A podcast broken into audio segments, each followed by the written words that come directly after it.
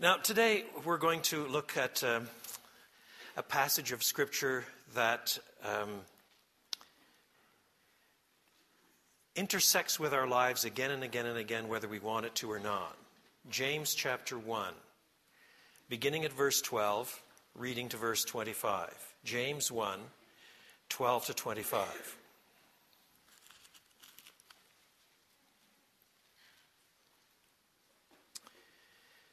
The thing is that if we are concerned about Christian living, if we are concerned about growth in sanctification, then at some point we have to think about how we face trials and temptations. All of us face trials and temptations, and how we handle them is really in lockstep with how we grow or do not grow in sanctification. And this passage focuses on trials and temptations. I could begin at verse 2. I'm going to refer back to those earlier verses in a few moments, but at the moment I think I'll begin with verse 12. Blessed is the one who perseveres under trial, because, having stood the test, that person will receive the crown of life that the Lord has promised to those who love him. When tempted, no one should say, God is tempting me. For God cannot be tempted by evil, nor does he tempt anyone. But each person is tempted when they are dragged away by their own evil desire and enticed. Then, after desire is conceived, it gives birth to sin. And sin, when it is full grown, gives birth to death. Don't be deceived, my dear brothers and sisters.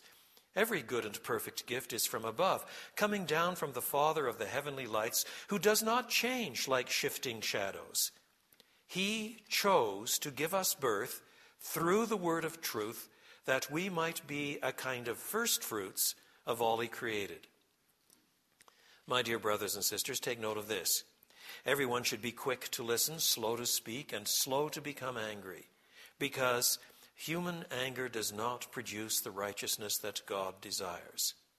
Therefore, get rid of all moral filth and the evil that is so prevalent, and humbly accept the word planted in you, which can save you. Do not merely listen to the word and so deceive yourselves. Do what it says. Anyone who listens to the word but does not do what it says is like someone who looks at his face in a mirror and, after looking at himself, goes away and immediately forgets what he looks like. But whoever looks intently into the perfect law that gives freedom and continues in it, not forgetting what they have heard, but doing it, they will be blessed in what they do. This is the word of the Lord.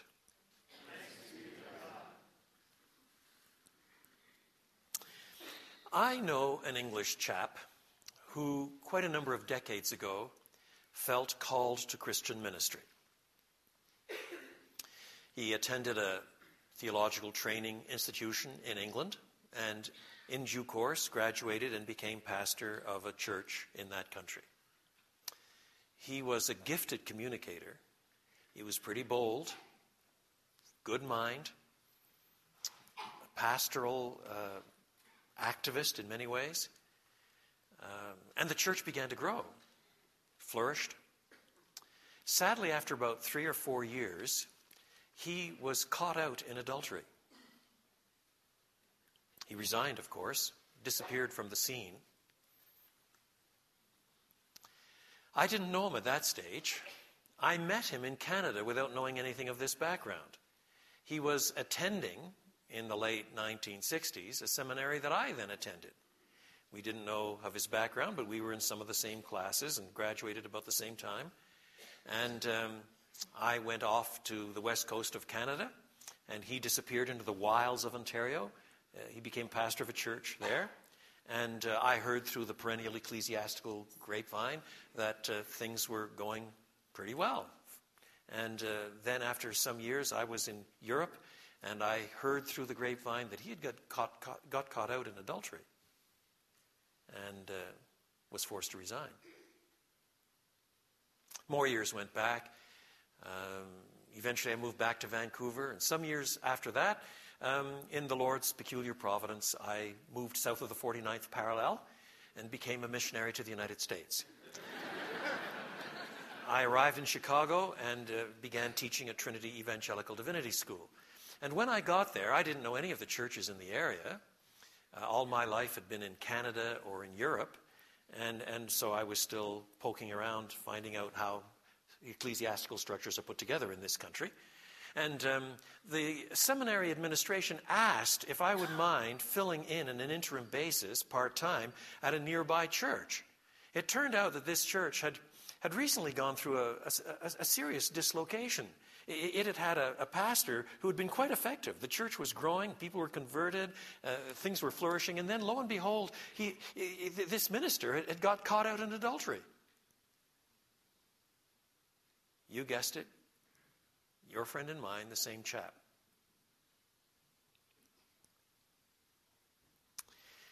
Now, why do I tell you this story? It's not very edifying. I could say quite a lot about the foolishness and irresponsibility of churches in not doing some elementary background checks. But that's not my point. If you talk to this fellow after this event, I haven't communicated with him now for many, many years. But the last time that there was any sort of connection whatsoever, he had moved to Ohio where he was selling computer components. And if you asked him then, you know, what went wrong? I mean, one time was horrible, but three times? The, the damage you've done, what, what, what went wrong? His answer would be God says that there is no temptation taken you but what is common to men.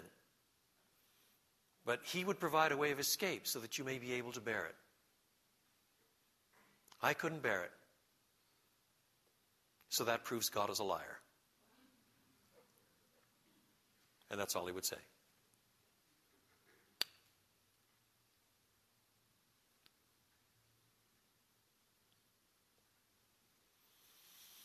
Oh, he was pretty blunt, all right, but are there not some times when we're pushing pretty hard on the temptation front or the trial front and we really feel we can't take anymore?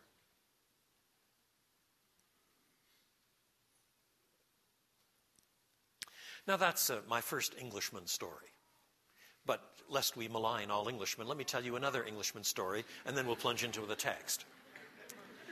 Th- th- this man, this man, I'll give him a name. His name is Norman Anderson. Long now since gone to glory. He went to Cambridge University, which was my old stomping grounds, in the 1930s, which was long before I was stomping anywhere. and there he met his wife. Uh, he was active in CICU, Cambridge Intercollegiate Christian Union, their version of InterVarsity. And um, eventually went as a missionary in the 1930s to Egypt, where he learned Arab, Arabic fluently and so on, served well there. At the outbreak of World War II, he was eventually conscripted into counterintelligence, partly because he knew the language.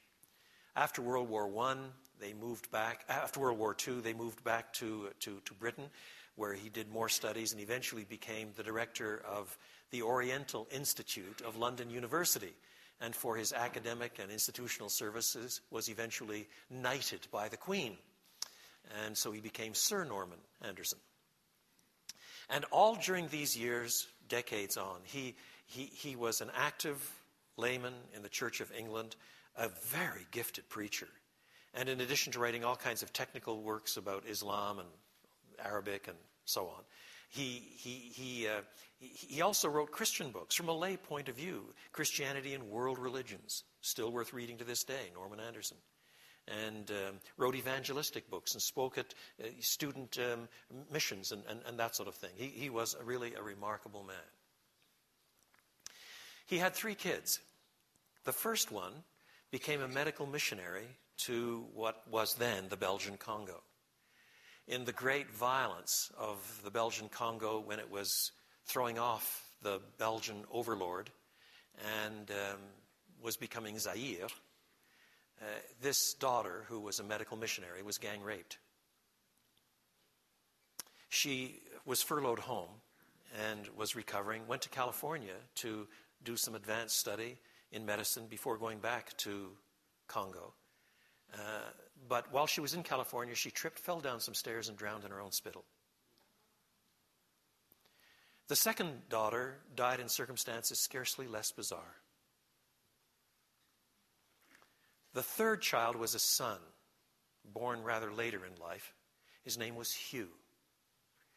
He died of a brain tumor in his third year as an undergraduate at Cambridge University. He was so bright and was moving in all the right circles that he was already being touted as a potential future Prime Minister of England. But he died. He died just a few months before I moved to England for the first time in 1972. That's when I first met Sir Norman. Over the years, Norman and his wife became very close friends.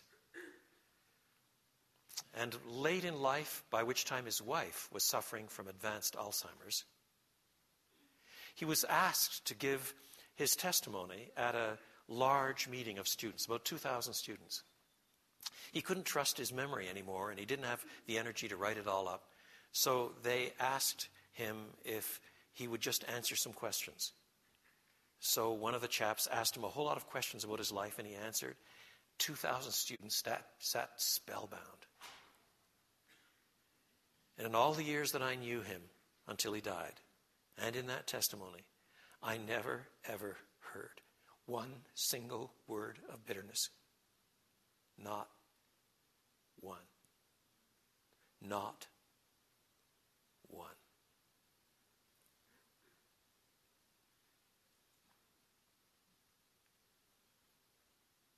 What's the difference between my two Englishmen?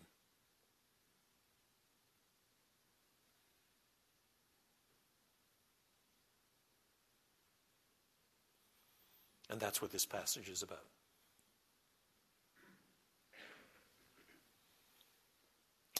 We are all going to face trials and temptations. We are going to face them. If you live long enough, you'll get kicked in the teeth. You'll be bereaved. You'll lose a job. You might lose a child. You succumb to rheumatoid arthritis or cancer, or you lose your mind. If you live long enough, you get kicked in the teeth. And along the line, there will be moral temptations, physical challenges, relational challenges.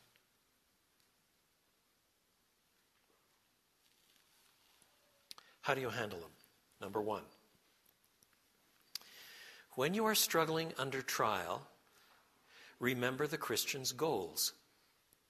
When you are struggling under trial, remember the Christian's goals. Verse 12.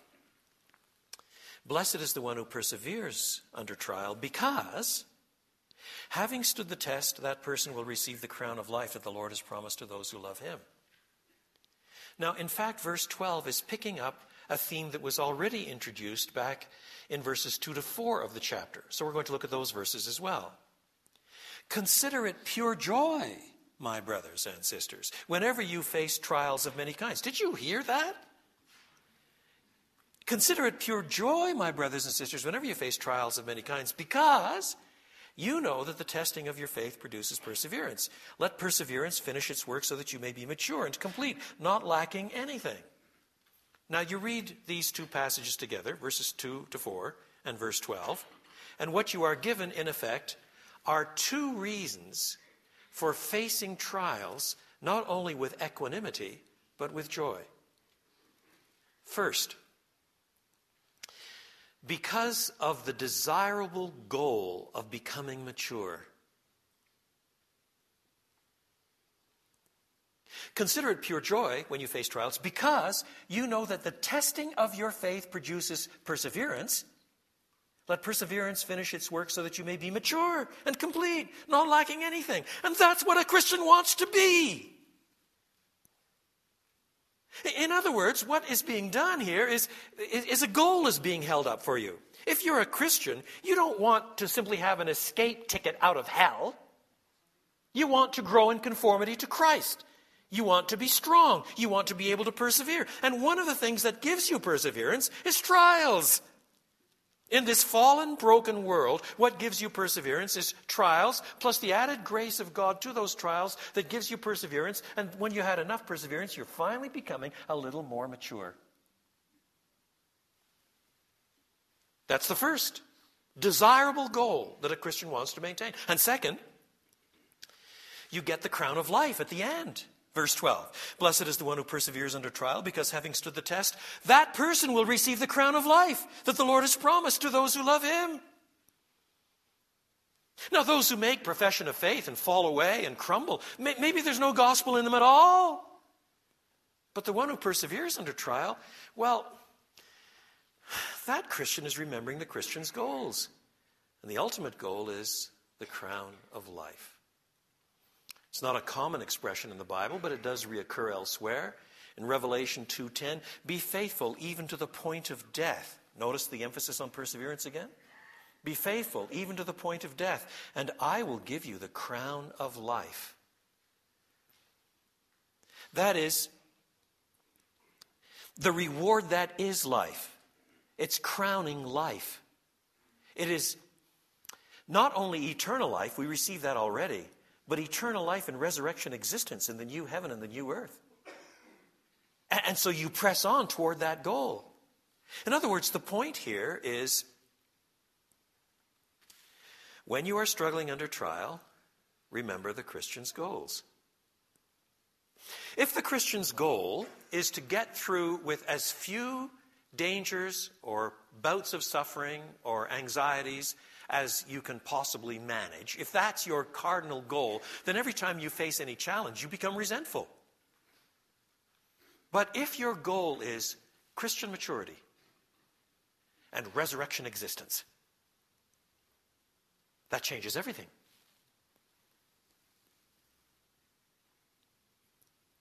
Some people are upset here over the reward language. Do this and you get that. The reward of this crowning life. Oh, there are so many things that could be said about that. But an illustration I've sometimes found helpful from C.S. Lewis, I'll pass on to you. He says, when you think about rewards, consider two men. One wants a woman so he goes to the red light district of town and he pays his money and he has his reward. The other courts a young woman that he fancies, gets to know her really well, treats her with wonderful respect and affection and tenderness, treats her with purity and uh, genuine love, wants her good, gets to know the family, is trusted by the family, and in due course, there's a spectacular wedding. The two families come together and they're married, and he has his reward. What's the difference? The difference, he says, is that in the first case, the payment is so incommensurate with the reward that the entire transaction is odious, vulgar, and obtuse. In the second case, the reward is nothing other than the consummation of a relationship. Christian rewards are finally bound up with being anchored in the grace of God and the gospel, which transforms us and sets us on a path where God in His mercy starts talking of reward, even though He knows full well the only reason why we gain any of these rewards is because we're anchored in grace in the first place. It's merely the consummation of a relationship. That's why Romans can speak of rewards that are reckoned by grace.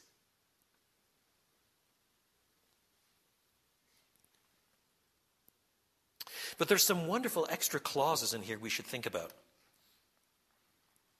Blessed is the one who perseveres under trial, we read, because having stood the test, that person will receive the crown of life that the Lord has promised to those who love him. You're identifying who these people are now. They're Christians. And, and, and, Christians love this Lord Jesus. A friend of mine, Alec Motyer, now retired, many years pastor, tells in one of his books of a, of a funeral he took. It was a funeral of an old woman. She and her husband had had about 60 odd years of marriage. Now she was finally gone. And as the widower stood by the tomb, he wept and said to my pastor friend, I suppose God must have you have more things for me to do elsewhere. Why would he have left me here? And my pastor friend said, My dear brother, God has nothing more for you to do except to love him still.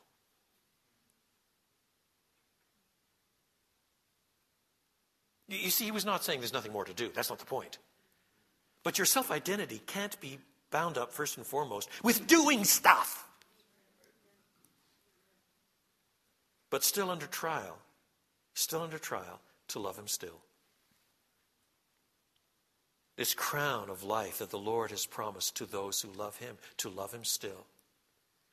So that you join the heritage of a Job who can still say, in the midst of it all, though he slay me, yet will I trust him. Many, many moons ago, when I was an undergraduate at McGill University in Canada, studying chemistry and mathematics, of all things, there was a chap who came onto our campus to lead us in a Bible study uh, on the book of James. And in those days, after all, this is 1963, so it goes back a year or two. In those days, um, we all were reading the King James Version. And he was giving a series of expositions of James. So he came to James 2, which says in the King James Version, Count it all joy, my brethren, when ye fall into divers temptations. Some of us decided we'd better take this seriously. This is what the Word of God said. So, four or five of us guys, we made a little covenant together. That every time we heard one of the others whining or complaining, we'd quote this verse at them. So you can guess what happened. The next day, somebody came onto the campus complaining about a 10 o'clock calculus exam. And the other one would smirk and say, Count it all joy, my brethren, when ye fall into divers temptations. And someone came on campus, you know, complaining about a, a dicey relationship with his girlfriend. My brother, count it all joy when ye fall into divers temptations. And of course, it didn't help. It was like rubbing salt into an open wound, you know. It, it was a, a game of sort of spiritual one-upmanship. Aha, gotcha, gotcha. But in God's mercy, after a while, it, it actually became the voice of God. We were beginning to listen. It caught on in the whole group. And you know what happened? Whining and complaints just disappeared. Not just because everyone was afraid of a gotcha, but, but because of the goals that are set out for Christians. We want, don't we? We want the perseverance that leads to maturation. And we want to live with eternity's values in view. And the result was that of my four years at McGill, we saw more people converted to Christ that year than all, the other three altogether. Listen. When you are struggling under trial, remember the Christian's goals. Number two, when you confess God's sovereignty, do not misunderstand God's motives. When you confess God's sovereignty, do not misunderstand God's motives. Verses 13 to 15. Now, the problem in understanding verse 13 is that the root behind test and the root behind tempt is exactly the same in the original. Which it means depends entirely on context. So, likewise, the word behind trial is the same as the word behind temptation. If I had to paraphrase verse 13, it would be something like this If you are tempted by such trials, do not say, God is tempting me. If you are tempted by such trials, do not say, God is tempting me. You see, James plunges from one to the other because he is writing as we experience these things. The same events that are opportunities to go forward are also temptations to become embittered and go backwards. Trial becomes temptation because it finds an answering chord within us. And what begins as a trial becomes now an occasion for bitterness and resentment and swearing at God and, and, and breaking up relationships and so on. Do you, do you see? So if you are tempted by such trials, do not say, God is tempting me. For God cannot be tempted by evil, nor does he tempt anyone. The point is, God does test people, but he doesn't tempt them. God tests people in the sense that he purposely, in his sovereignty, brings things together, situations and people, where their willingness to obey him is frankly tested. The Bible says so. Genesis 22 1 explicitly says God tested Abraham when he gives him instructions to take him to Mount Moriah and to sacrifice him there. Or again, God tested Israel, Judges 2:22. Or again, God tested King Hezekiah, 2 Chronicles 32:31. And so today, God certainly brings his people to various tests of one sort or another. But although God may do this to prove his servants' faith, or to lower their pride, or to foster endurance, he never does so to induce sin. That would be temptation.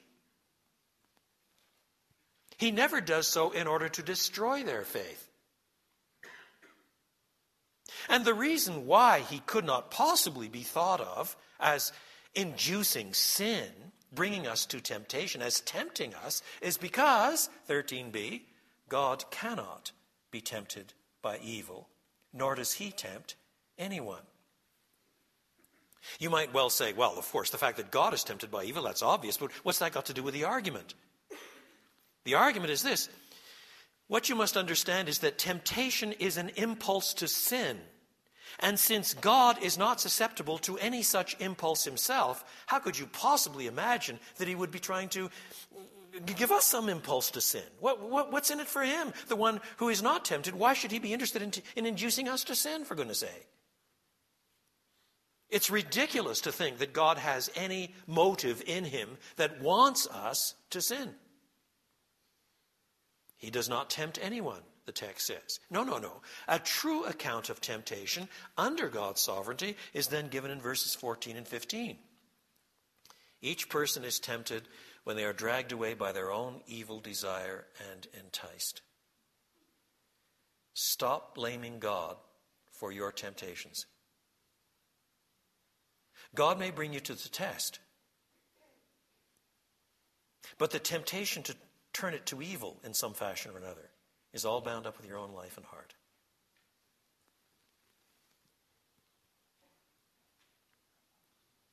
Then, after desire is conceived, it gives birth to sin, and sin, when it is full grown, gives birth to death. There are really two images together here that are intertwined. One is a kind of fishing image where, where you, you send out a lure or you send out a bait, and, and, and, and you, you snap after it. The fish snaps after it, dragged away and enticed. And the other is a conception birth thing. It's, it's bizarre. The mother is the desire. She gives birth to the child, which is sin. And the sin, full grown, is death. Gives birth to death. Shocking language. To be full grown and stillborn.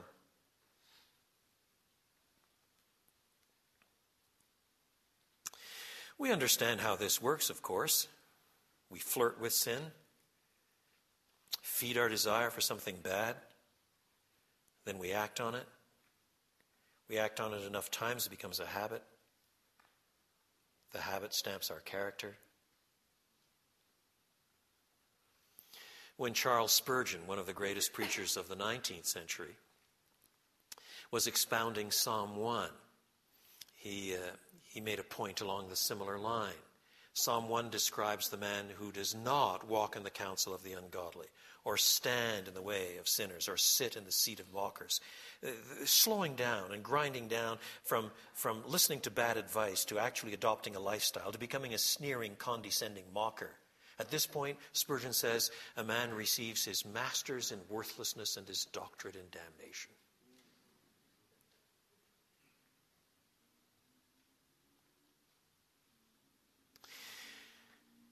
There are all kinds of mysteries bound up with the confession of God's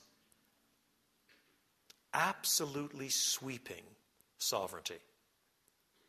Nothing finally escapes the outer bounds of his sovereignty. That is why he can be trusted. But in Scripture, that is always held in a certain kind of dynamic tension with the truth that human beings are responsible people, too. Human accountability, human responsibility does not jeopardize God's sovereignty. And God's sovereignty is not threatened by human accountability. I wish I had time to probe that more with you. But those are givens in Scripture. They're just givens. And here it's spelled out explicitly. When you are tempted, do not question God's motives. When you are challenged by trials, do not misunderstand God's motives. When you confess His sovereignty, do not use that as a way of excusing your own moral accountability before God. Number three, when you feel abandoned and crushed, do not forget God's goodness. Verses 16 to 18. Verse 16 is really transitional. Don't be deceived, my dear brothers and sisters. That is, do not allow yourself to wallow in rebellious self pity or in an accusing stance. Don't kid yourself. Be honest about things. Don't be deceived. Don't be duped. Don't you understand? Here's the point. Verse 17 Every good and perfect gift is from above, coming down from the Father of the heavenly lights, who does not change like shifting shadows. Now, I'm standing at this lectern. There are spotlights on me from up here. There are more spotlights from back there. And the result is that as I look around, there are shadows just about everywhere. There's a shadow of my head down there and another shadow of my head over there. I hold up my hand here, and my hand has a shadow running in this direction, has a shadow running in this direction, has another shadow running in this direction. These spotlights all, all throw shadows of one sort or another. Do, do, do you know? It's just impossible in the physical world to avoid that. So we have the sun, and, and we get a lot of, uh, of light during the daytime from the sun. And at night, we don't get anything directly from the sun, but on the other hand, some of it bounces off the moon, and we, we get some light that way. But, but they're shadows. It's just, it's just inevitable. We, we, we, we can't think in any other term. And if we think light is good, and well, then the shadows are bad. But we have a God who is all light. That's what the text says. It's a remarkable image. Every good and perfect gift is from above, coming down from the Father of the heavenly lights, who does not change like shifting shadows. In the physical world, things do change. And where the light is coming from, what direction, where the shadows are cast, that changes. But we're dealing with a God who is all light. He's good. He's good, good, good, good, good, good, good, good. He's not bad. He's never been bad. He never does anything bad. He's only good. His good is unqualified. Oh, he sovereignly and mysteriously and providentially rules over a, a, decaying, rebellious world where there is an awful lot that is bad. Of course, the Bible talks about God's sovereignty in these areas in many, many ways. But, but still, he himself remains unqualifiedly good. He cannot ever be anything other than good. In that sense, you see, he's very different from the Force in Star Wars. In Star Wars, there's this force, but, but whether it's the good side of the force or the bad side of the force basically depends on me and whether I use the good side or the bad side. But this God is, is good, good, good, good, good, good, good. He's all surrounding good. He's good from any direction. There are no shadows. He's just good. So that part of Christian confidence in God in the midst of trials, even in trials that are hellish, is to recognize that in the mystery of providence, God still remains good. And you trust Him. And I know that can be so hard when you're surrounded by alligators in a swamp. But you know the final proof that God is good? The text tells us. Verse 18 He chose to give us birth through the word of truth, that we might be a kind of firstfruits of all He created. Now, what is this birth? Some have thought this birth is uh, natural birth. He brought us to existence, He gave us life. So we owe Him everything because we have life. That is a true statement, but it's not the point here. No, he gave us birth through the word of truth. What does that mean? Now, that expression, the word of truth, is found only five times in the New Testament. And in every case, it means the same thing. The most explicit case is found in Ephesians 1:13. There we read, "And you also were included in Christ where, when you heard the word of truth, the gospel of your salvation." In other words, the word of truth in the New Testament is precisely the gospel. So read this again. He chose to give us birth through the gospel that we might be a kind of first fruits of all that he created. In other words, he chose to give us what we would call new birth. He chose to regenerate us through the gospel. The final evidence that God is good is, in fact, the gospel. The gospel of Jesus on the cross. The gospel of Jesus resurrected.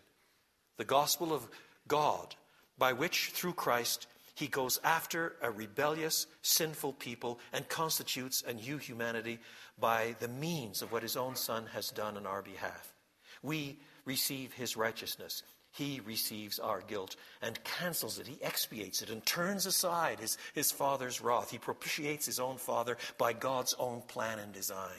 And he, he not only gives us his Holy Spirit now as a down payment of the promised inheritance, but ultimately he gives us resurrection existence and absolute utter perfection and, and, and glory still to come in a new heaven and a new earth, a home of righteousness. All of this comes about through the gospel. He chose to give us this. He didn't have to. It, it, wasn't that we earned it or he was just having a soft side that day. He, he, he chooses to do this out of the counsel of his own perfect will. He chose to give us birth through the word of truth that we might be a kind of first fruits of all, of, he, of all that he created. And as Paul argues in Romans, he who did not spare his own son, but freely gave him up for us all, how shall he not also with him freely give us all things? That's the argument. So that even when you cannot see what God is doing and the pain is pretty awful and the dislocation hurtful and you feel lonely almost to the point of despair and the temptations are ganging up on you and you want to give in, don't doubt God's goodness. Because the final proof of God's goodness is the gospel. Lay hold of the gospel. Go back to the cross. Think in terms of eternity. Meditate much on the character of God as displayed in the gospel. Do you see? It's the gospel that transforms you.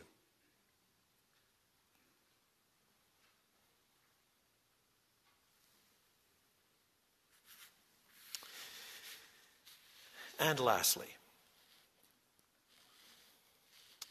when you hear gospel instruction, do not merely listen to it. When you hear gospel instruction, do not merely listen to it. Verses 19 to 25. My dear brothers and sisters, take note of this. Everyone should be quick to listen, slow to speak, and slow to become angry. Because human anger does not produce the righteousness that God desires. Therefore, get rid of all moral filth and the evil that is so prevalent, and humbly accept the word planted in you, which can save you. Do not merely listen to the word and so deceive yourselves. Now, the first question to ask is what is this word?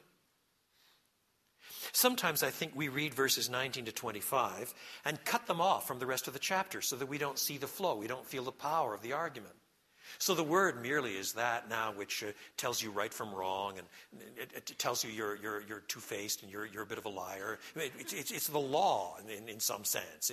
that's what the word is. And so you look at in, in, the mirror of the word of God, and the word of God tells you you're a bit two faced and you're a bit arrogant and you're not very good and, and you, you, you really can be prayerless and a bit cold hearted and you don't love God with heart and soul and mind and strength and your neighbor is yourself. And, and, and this word comes at you and tells you who you really are and then you turn away from the mirror and just forget who you are. I'm not really all that bad, you know. I mean, compared with some people in the church that I know, I'm really not bad. Now, there's some truth that that's what we do, all right, but I don't think that's what this passage is about at all. Because We have just come through a very tight argument that introduces us to the word of truth, which is in the New Testament the gospel. That's what it is. And then the same expression, word, is picked up in verse 21 and in verse 22. Therefore, get rid of all moral filth and the evil that is so prevalent, and humbly accept the word planted, the gospel that's been planted in you, which can save you. Do not merely listen to the gospel and so deceive yourselves. Would you say, no, wait, wait, wait, wait a minute, wait a minute. You say, accept the word planted in you. This is apparently being written to Christians. The word planted in you, this gospel planted in you, which can save you? I thought you already were saved. I thought that's what the gospel does. In this case, I thought it's what the gospel did. So, how can it speak of the gospel saving us now? But I think that's the whole point. The gospel comes along and is very holistic. Th- those of us from the Reformed tradition rightly prize and cherish the importance of justification. Justification is that act of God by which God declares sinners to be just, not on the basis of their own qualifications, they're not just, they're sinners, but on the basis of Christ's justice. Christ's righteousness becomes ours. Our guilt becomes his, and he atones for it. He pays for it. He, he expiates it. He cancels it.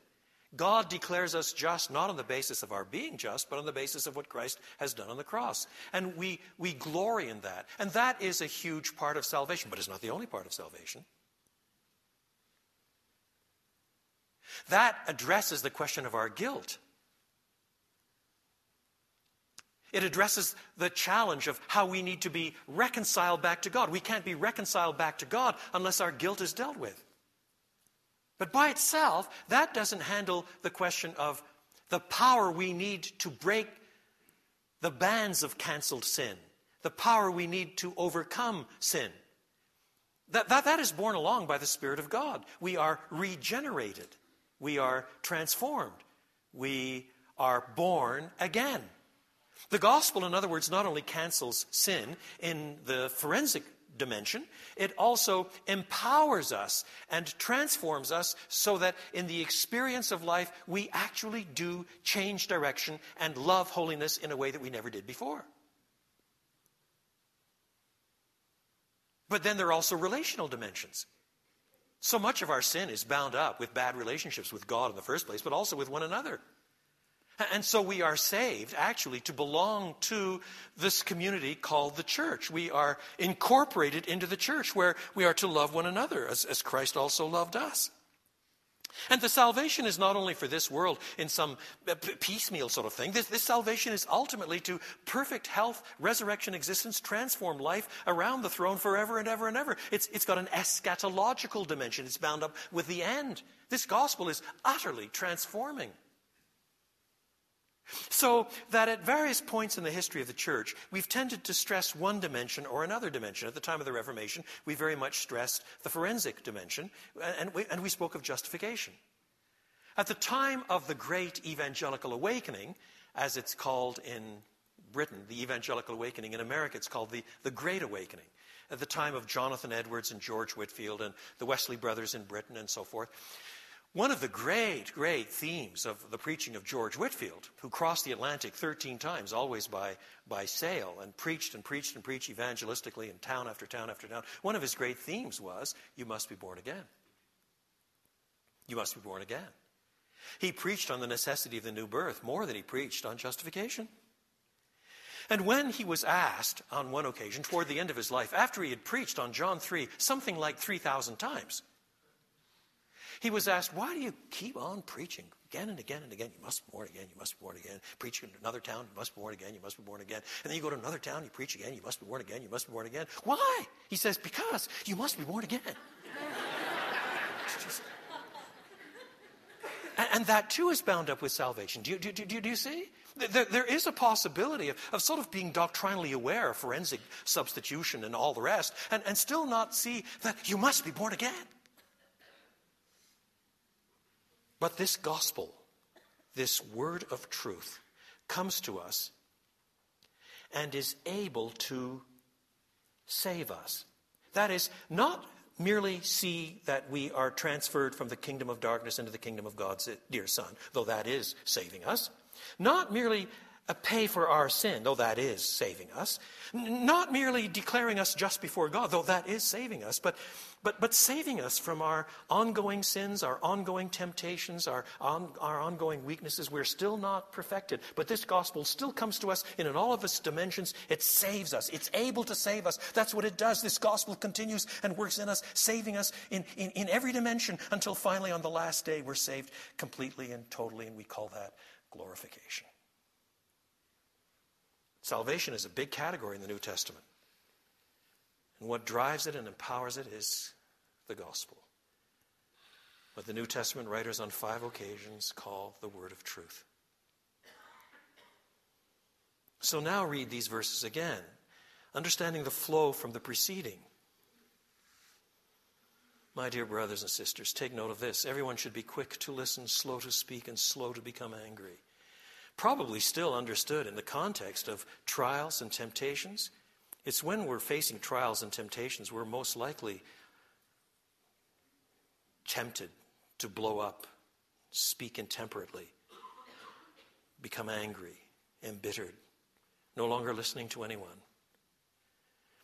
Forgetting that human anger does not produce the righteousness that God desires. Therefore, get rid of all moral filth and evil that is so prevalent and humbly accept the word planted in you, the word that you've already received, the word that is yours, this gospel truth that has already transformed you, that has already saved you. And th- accept this word, which can save you now in the midst of your trials and temptations, don't you see? The argument is continuing.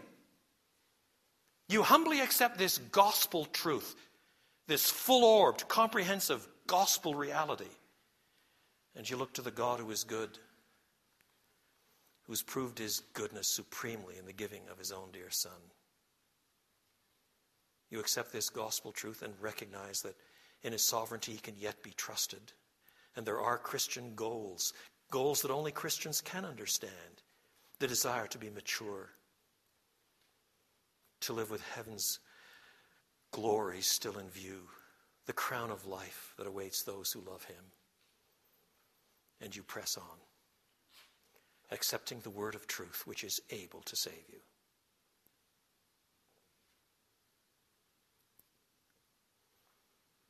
And what that means, of course, is that you don't merely listen to the word. You don't just hear another gospel sermon and think to yourself, oh, that's all for all the, all the blokes here not yet converted. I can tune out on this one. Think about football. Don't merely listen to the word. You're kidding yourself. There is a sense, of course, in which you're, if you're a Christian, you're, you're saved. I, I, I know that. Your standing with God is established. But there is a sense in which, if you're a Christian, you still need to be saved. Don't kid yourself. Oh, I know your standing before God is already secured. I know. I'm not, I'm not trying to jeopardize your salvation here. Don't, don't misunderstand.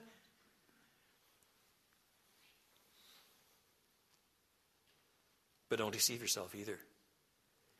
Do what the gospel says. Do what the word says. Because the gospel holds up what we really are, what we really need, what God's answers are. It holds up everything before us. And we're driven back to the cross again and again and again and again. That's what Christians do when they hear the word of truth. They, they, they are driven back to, to, to, to the gospel. Whoever looks intently into the perfect law that gives freedom. That's another of James' ways of referring to the gospel. And continues in it. Not forgetting what they have heard, but doing it. They will be blessed in what they do.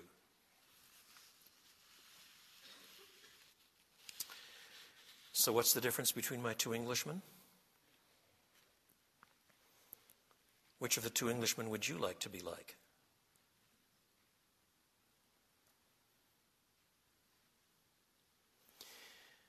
When you are struggling under trial, remember the Christian's goals.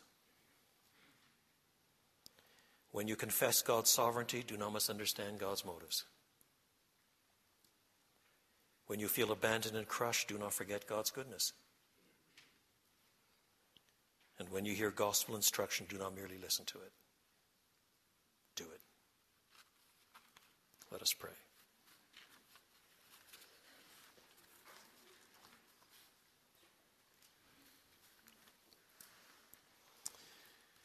Eternal, wise, good Heavenly Father, we bow before you and confess how frequently we have been ready to follow the advice of Job's wife and curse God and die. But we, bow afresh before you this morning. You know our lives through and through. You know what burdens and temptations each of us is carrying. We thank you for the demonstration of your love in so many avenues and venues across the pages of your most holy word, and supremely in the gift of your Son. This gospel word of truth by which we are saved, paid for by the blood of the Master. So help us, we beg of you, to remember the Christian's goals, not to impugn your motives, but to trust your goodness and to return again and again and again to the cross.